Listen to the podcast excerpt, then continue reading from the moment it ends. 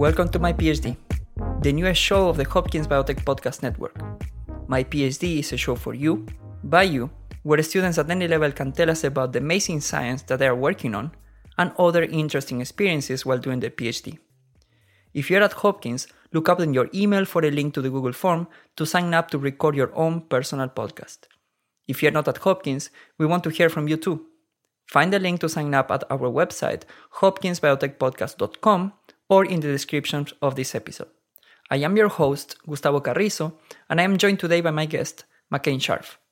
McCain is a fifth year PhD student in the Department of Population, Family, and Reproductive Health at Johns Hopkins Bloomberg School of Public Health and she's conducting her PhD project under supervision of Dr. Terry Powell, trying to identify how multiple levels of support interact to influence positive sexual health among US adolescents by analyzing national representative surveys. McCain is a mother of two young children, both born during her PhD, and has been actively involved with the Department of Population, Family, and Reproductive Health, advocating at the department and school level for diversity inclusion student parents, and has also been involved with public health students for reproductive justice. Hi, McCain. We are very happy to have you today and thank you for joining us. Good morning. Thank you for having me. I really appreciate it. Yeah, and before we jump into the details of your PhD and all the different initiatives that I mentioned before, why don't we start by you telling us a little bit about yourself and your background and also how you decided to do a PhD in public health? Sure. Yeah. Um, so I've been thinking a little bit about my journey um, since we spoke last. And I think my journey to public health started when I was um, an undergrad student, my senior year at Smith College, which I'm coming up on my 15th reunion. So that was a while ago. Um, and I had been thinking I was going to do clinical psychology um, and go on and, and, get potentially a doctorate in that. Um, and I took a course a couple courses in my senior year, one in health behavior, and then one actually, interestingly, a biology course about breast cancer that also sort of incorporated some of the cultural aspects. And that's sort of, I have my own family history of, of breast cancer, and I was hearing and learning about all these things and feeling like my peers around me were, were a, a campus full of young women, and, and I don't know this, and others don't know this, and sort of that spurred this feeling of, of, of wanting everyone to be sort of more empowered with knowledge about their own health. Um, and so, you know, I had a circuitous, journey from since then. Um, did after graduating, did a little bit of my um, own research around that the breast cancer issue still at Smith that summer after. Um, went on to Georgetown to try and get some more research experience and worked in their cancer control program um, my boss was a psychologist, um, but we were working closely with genetic counselors and looking at family communication around um, BRCA 1 and 2. And I got a lot of, of important research experience through that, but decided that wasn't sort of the area that I wanted to, to keep going in. Um, and started a master's at, at Georgetown at that point. Um, the master's is in biomedical science policy and advocacy. And that's just because it was the closest thing to public health that they had. And um, Georgetown was going to pay for my master's. And so I was, I did that part time and um, happened to meet my, my now husband there. And he got into medical school in New Mexico, where he is from. And I moved there with him during his med school and got much more in, involved in sort of the practice side of things I worked closely with school based health centers across the state, um, doing quality improvement initiatives and working within the healthcare system to sort of try and figure out how to provide the best care possible for young people in, in New Mexico. And through that experience, sort of realized that adolescent health was a passion of mine. Um, it really incorporated sort of the preventive piece, the reproductive and women's health piece, um, and um, I saw that there was a lot of opportunity sort of to make some some headway in that area. It's an often a sort of unrepresented group uh, when we think about public health. And so I started applying to programs, actually with mostly policy programs, PhD policy programs in public health, um, but did find the population, family, reproductive health department here at Hopkins, and you know they had a specific track around adolescent health and I was applying for my um, doctoral studies at the same time that my husband was applying for residency, and it you know worked out that I got into Hopkins Hopkins, um, and he started um, a residency at Georgetown in DC, and so we were close enough that we could could live in the same place. And I commuted up um, for the first for the first couple of years. But yeah, that's how I that's how I got here. Yeah, that's great. Thank you for sharing that. It's a very interesting background, that one that you have.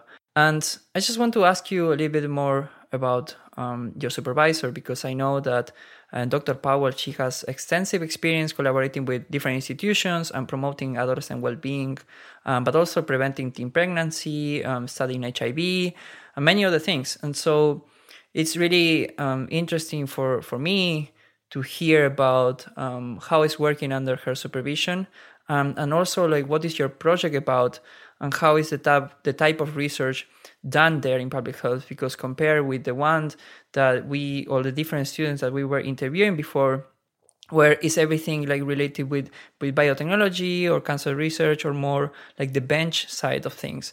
Um, how really it works in your in your field? And also if you can walk us a little bit about the process of how do you do your research um, from scratch? And what is the type of resources or sources um, that you use for conducting that type of research um, that would be really I think valuable for uh, for the community here at Hopkins to hear about um, how is the research done in public health. Yeah, sure. Yeah, um, yeah. I think it definitely helps to sort of talk about what a what a PhD in my department looks like because I think it is it's different than than some of the folks that have been on before. Um, and I have been very lucky lucky to work under um, be advised by Terry Powell and work. You know, I, I do think of her as a colleague and she's done some really interesting work, um, especially about thinking about where we sort of reach we reach adolescents where they are. Um, so both in churches and, and libraries and um, yeah, and so it's that's that's been fun to sort of um, see how our interests and backgrounds um, align. And I've worked with her a little bit on some of her projects. But so so the way that a PhD works in um, my department PFRH is that you spend your first two years doing coursework um, at the School of Public Health with all of the students that are, you know, there. And there are certain requirements you have to meet as part of the PhD um, and as part of your um, specific area of study. And a year and a half in, we take our comprehensive exams, which are, are written in an oral part. And then we finish our coursework after the second year and start developing a proposal for our dissertation. And so we come up with an innovative research question and typically three aims that sort of get at answering that question. And then either find a data set that's available through us, uh, to us through, um, you know, a project that's already happening at Hopkins. So maybe you work as a research assistant and then you get to know sort of a project and there's data available for you and a question that hasn't previously been asked. And so that that's one thing you can do. Or if you have a question that isn't um, you know part of an ongoing project in the in the department or at the school then you can find a nationally um, available or publicly available a data set that might be able to help you answer your question and so that's what i did um, and like i said i'm interested in sort of the preventive piece but also the the idea that we often focus in public health on um, the bad outcomes, right? So that, and then, so then we back up from that and we think about the risk.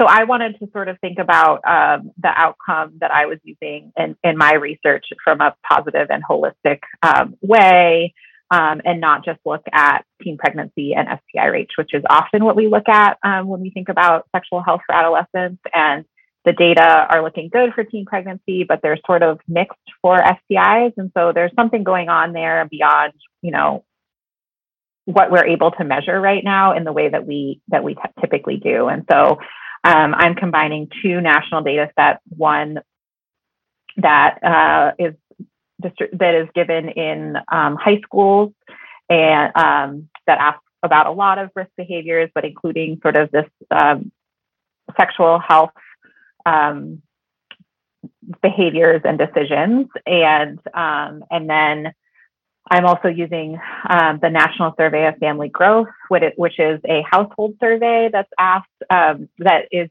is um, implemented um, across uh, a, a, wide span of ages, so from 15 um, up to in the 40s. And it's more, much more focused on sort of fertility and decisions around family planning and um, relationships. And but there are some interesting questions about um, what what sort of um, conversations young people are having with parents and also what sort of sexual education they're getting in schools. And so um, by combining those two data sets, I'm able to sort of look at policy level, state policy level um, support um, around access to care and um, decision making around care uh, and, and sex ed requirements at the state level. And these outcomes kind of from a different frame, more positive frame, and then adding in additional levels using the NSFG, looking at family communication and um, community and school sex ed, uh, and then sort of using the the statistical analysis analyses that we have available to us to sort of try and figure out what is what's going on and how we can best support adolescents um, as they strive towards uh, positive sexual health um, in their adolescent years and, and beyond. Yeah, I see. Um, but before you identified all of these different levels of support, when you're starting with the data from scratch um, and like choosing which type of data was useful which the one that you uh, wouldn't use, um, what was the current state of sexual health among adolescents in the US? Because I assume that you all of the data you are using are data sets from from the US adolescents. Yeah, so so the the the current state is that um, from from a national perspective, the things that we know are based on the the questions that we're asking, and and really it's these two these two surveys that are asked like sort of across the board. So from a national perspective, we know that teen pregnancy rates are going down um, in a way that you know I think a lot of effort has been put into that sort of the the risk behaviors that, that are related to that. And again, that's where a lot of the funding has been focused. Um, and so we're we're doing well. We still we still have higher teen pregnancy rates than a lot of of, of countries um, across the globe, and um, there are huge disparities in in those uh, pregnancy rates by geography and by um, socioeconomic uh, factors as well as race and ethnicity. Um, and so the other thing that we're seeing that's kind of interesting is that the STI rates, um, and we, we look mostly at um, gonorrhea and chlamydia for young people, and they account for about a quarter of, of the um, all all of the um, cases that we see in this country. Um, so they're higher than, than the rest of the population, um, just generally, but also we haven't sort of seen the same declines, and we've seen some interesting trends, including some increases in recent years of STI rates. Um, and so when we look at sort of the picture of how what is going on with sexual health for adolescents in this country, we see kind of a mixed message and also lots of disparities. And so what I'm trying to do is take the data we have available. And although I would love to ask more questions, and if, you know, at some point maybe we will ask better questions, but with the data that we have available, um, and if we think about it a little bit differently and, and think about the ways that supports at multiple levels could potentially interact or maybe compensate for um, it, the lack of it. So if you don't have a parent that you can talk to, but you do get good sex ed, or you live in a state where that makes the resources very um, available to you, is that is that going to um, lead to positive outcomes even in the absence of not having a parent? So kind of how can we think about um, sort of the supports that we provide and and how we can do that in a way that ensures that the most adolescents get the most support that they need for these positive outcomes. Yeah, definitely. I think it's it's really important, and that's why this episode is really it's going to be really valuable for our listeners because we wanted to hear about um, what is public health doing, and how is the research they are done, and how this actually um, is going to improve certain aspects in in our society. And now, the first time that we met, you kindly shared with me many things that happened to you through your PhD. And no matter what um, science you do, a PhD is always tough. And at the same time, you're a woman in science.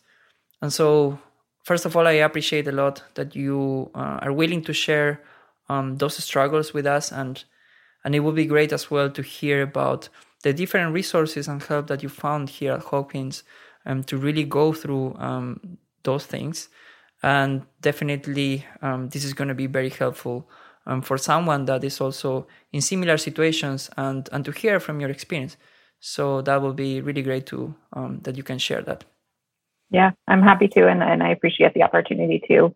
Um, I think sometimes it's easy to forget that as students we're humans too, and we bring our whole lives and all the things that come along with with um, you know being being people in this in this sometimes hard world. So um, yeah, I mean, I so yes, I became a mother while while being you know, and I think both my husband and I took a little bit of a circuitous path to our uh, doctoral studies, and so we felt and both really wanted a family. Um, so felt felt like it was important for us to kind of get started and maybe we're ambitious about our ability to, to do that while while both being in training still. Um, but we have support networks through family and and good friends that and um, yeah, I think you know we've we figured out how to make it work, but it hasn't always been easy, and I don't think that the systems are necessarily set up for families like ours. Um, so that's been challenging at times. Um, so I had my first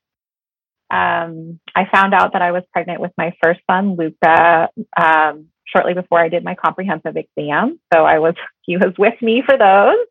Um, and then, you know, I finished my all my coursework, and then he was born the summer after that. And so that sort of gave me a little bit of time to get to catch, you know, a breather and figure out daycare for him as I was sort of easing into the the dissertation phase. Um, and uh, and then, you know, the pandemic happened and life got a little, you know, and, and we were thinking about next steps and things are feeling good in our in our family despite all those things. And so we we decided, you know, let's let's do this again. And so um yeah, I um I had my second son Jackson at the end of March, uh, about 10 days after I um, did my preliminary um, school-wide exam, which is sort of where we defend our proposal. So I was really uh, cutting it close there, but they have been with me for some big, um, some big hurdles across along the way. Um, and you know, I am so glad that they are part of our lives, and I feel very lucky in many ways um, that I've had the flexibility to take time. So after each of them, I took a leave of absence, and that was sort of an easy thing to do, not a problem. Um, I have benefited from some of the um, programs that are, are are established and sort of new. Um, so there's a we'll, we'll, include a link about sort of resources, sort of um, compiled resources for students that are parents, but things like um, a stipend for childcare, again, like taking that leave of absence sort of as a parental leave without sort of the, the same level of, of scrutiny that you would need to in, in other, um, for other circumstances. Uh, you know, COVID has also allowed that to happen. So it was sort of, sort of easy. Um, but I, I do think that the school is aware that that there are more ways that they could support parents, and I've had some some conversations with folks who are who are thinking about this. So um, yeah, I mean that's been good to be part of those conversations and to be thinking about how we might support better. And I will just say, my advisor and my department have been super supportive, and um, my advisor is the, the mother of a young child herself, which was helpful. She sort of could understand many of the things I was going through. Um, and yeah, my, you know, we, we often call ourselves the pop family, and I sort of feels like a family. So I, I, I benefited from that for sure. Um, you know, the other thing that I've struggled with throughout this, this program is, uh, is mental health issues. And I came into this program with a history of anxiety and depression. But I also, um, throughout my, you know, five plus years in the program, have had some some mental health crises that, um, you know, were were, were some sometimes related to being in the PhD and sometimes not. So I think, you know, when I started in in the PhD program, I was having pretty pretty bad anxiety issues, um, and I think part of that was stuff that was going on sort of in my family and some stressors and having moved from New Mexico, and you know, my husband and I both starting training programs at the same time. Um, and I hadn't been a full time student in so long, and I was in this really intensive, you know, program. We're on a quarter system, so things just go, go, go really fast. Um, but I, you know, had experience from my own personal experience and knew that I needed support and, and actually reached out to a lot of the and utilized a lot of the resources that are available to Hopkins. And sort of as soon as I started reaching out, I, I started learning about more um, resources. And again, I think uh, we'll we'll include a link that that sort of is a good sort of clearinghouse for those resources. But I would definitely recommend you know utilizing them because they're there. Everything from like like a free access to the Calm app to you know, my psychiatrist for a long time was was at Hopkins. Um, so really a full range of, of mental health and well-being uh, resources available. Um, and the other thing is I was really honest and open with my advisor about what was going on. So she knew sort of from the beginning that I was struggling and she was always, and it allowed me, although it was hard to have that conversation, especially just meeting her, it allowed me to sort of share with her as things were going up and down. Um, before the before COVID, I had another sort of um, rough rough time, but it was more around my mother had moved in in with us and wasn't doing well. I was you know I was still trying to figure out how to be a mom, and so the sort of caregiving and parenting stuff that would be hard for anyone. Um, but again, I knew that the resources were there, and so I was able to like really pull from the Hopkins resources and support from advisors, and also my cohort of just amazing women that um, have supported me along the way. And then I had Jackson and we moved and my husband started a fellowship and uh, COVID was happening and my hormones were crazy. And so, um, and again, I don't, I mean, my hormones were what hormones do. They were not, you know, unrealistically crazy. But I think all of those factors together um, did not help my mental health. And um, I, I had really bad postpartum depression and anxiety. And I think the unfortunate thing that happened is that we moved away from Maryland. And so I didn't have access to a lot of the Hopkins resources in the same way, as well as some of the outside resources and community I had built. And so I was sort of trying to build this new community and get providers while I was in the middle of this of this crisis. And the mental health care system um, can be challenging to navigate, especially when you're in a crisis. And so um, I ended up um, being hospitalized at McLean Hospital for 10 days.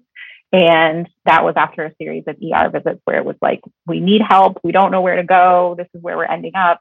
And I think in conversation with the doctors, it was like, okay, let's get you, let's get you this level of care so we can sort of reset and make sure that you're safe. And so did a med switch and got some intensive care and then got connected right after with, with wonderful providers in the community, and I really built up my my mental health team here. Um, and I had the the knowledge, and again, I was you know five years into my program, and I had built relationships, but my advisor, you know, I told her what was going on, and she said, "Don't worry about it. I will take care of everything Hopkins wise. Don't worry about it." And so, what you know, I didn't utilize the resources in the same way, but I had the comfort of knowing that like they had my back and they were going to let me do what I needed to to get better. Um, and here I am, better and and ready to finish my dissertation. And I'm really happy that you you know you find a way to go through all of this, and also that you are sharing this with us because I think for sure knowing that there are resources that you can uh, reach out and you can ask for help because at the end it's fine asking for help, right? Um, you don't need to deal with everything by yourself um, maybe sometimes we as a phd student even we think that we need to you know deal with everything and we need to have the capacity to solve everything. Um, and sometimes it's also coming from our own pis or mentors right? Well we call them mentors. So i'm glad that you um, you also have uh, you know a, like a supervisor that was really a mentor but also you know always so she was a mother and she understood the things you were going through and and you have that support and and yeah so i just want to say a big thank you. And I, it was really nice to to meet you. And, and thank you for for applying for um, for the podcast. And i encourage everyone that wants to um, have a chat in this podcast well to apply. And so thank you so much.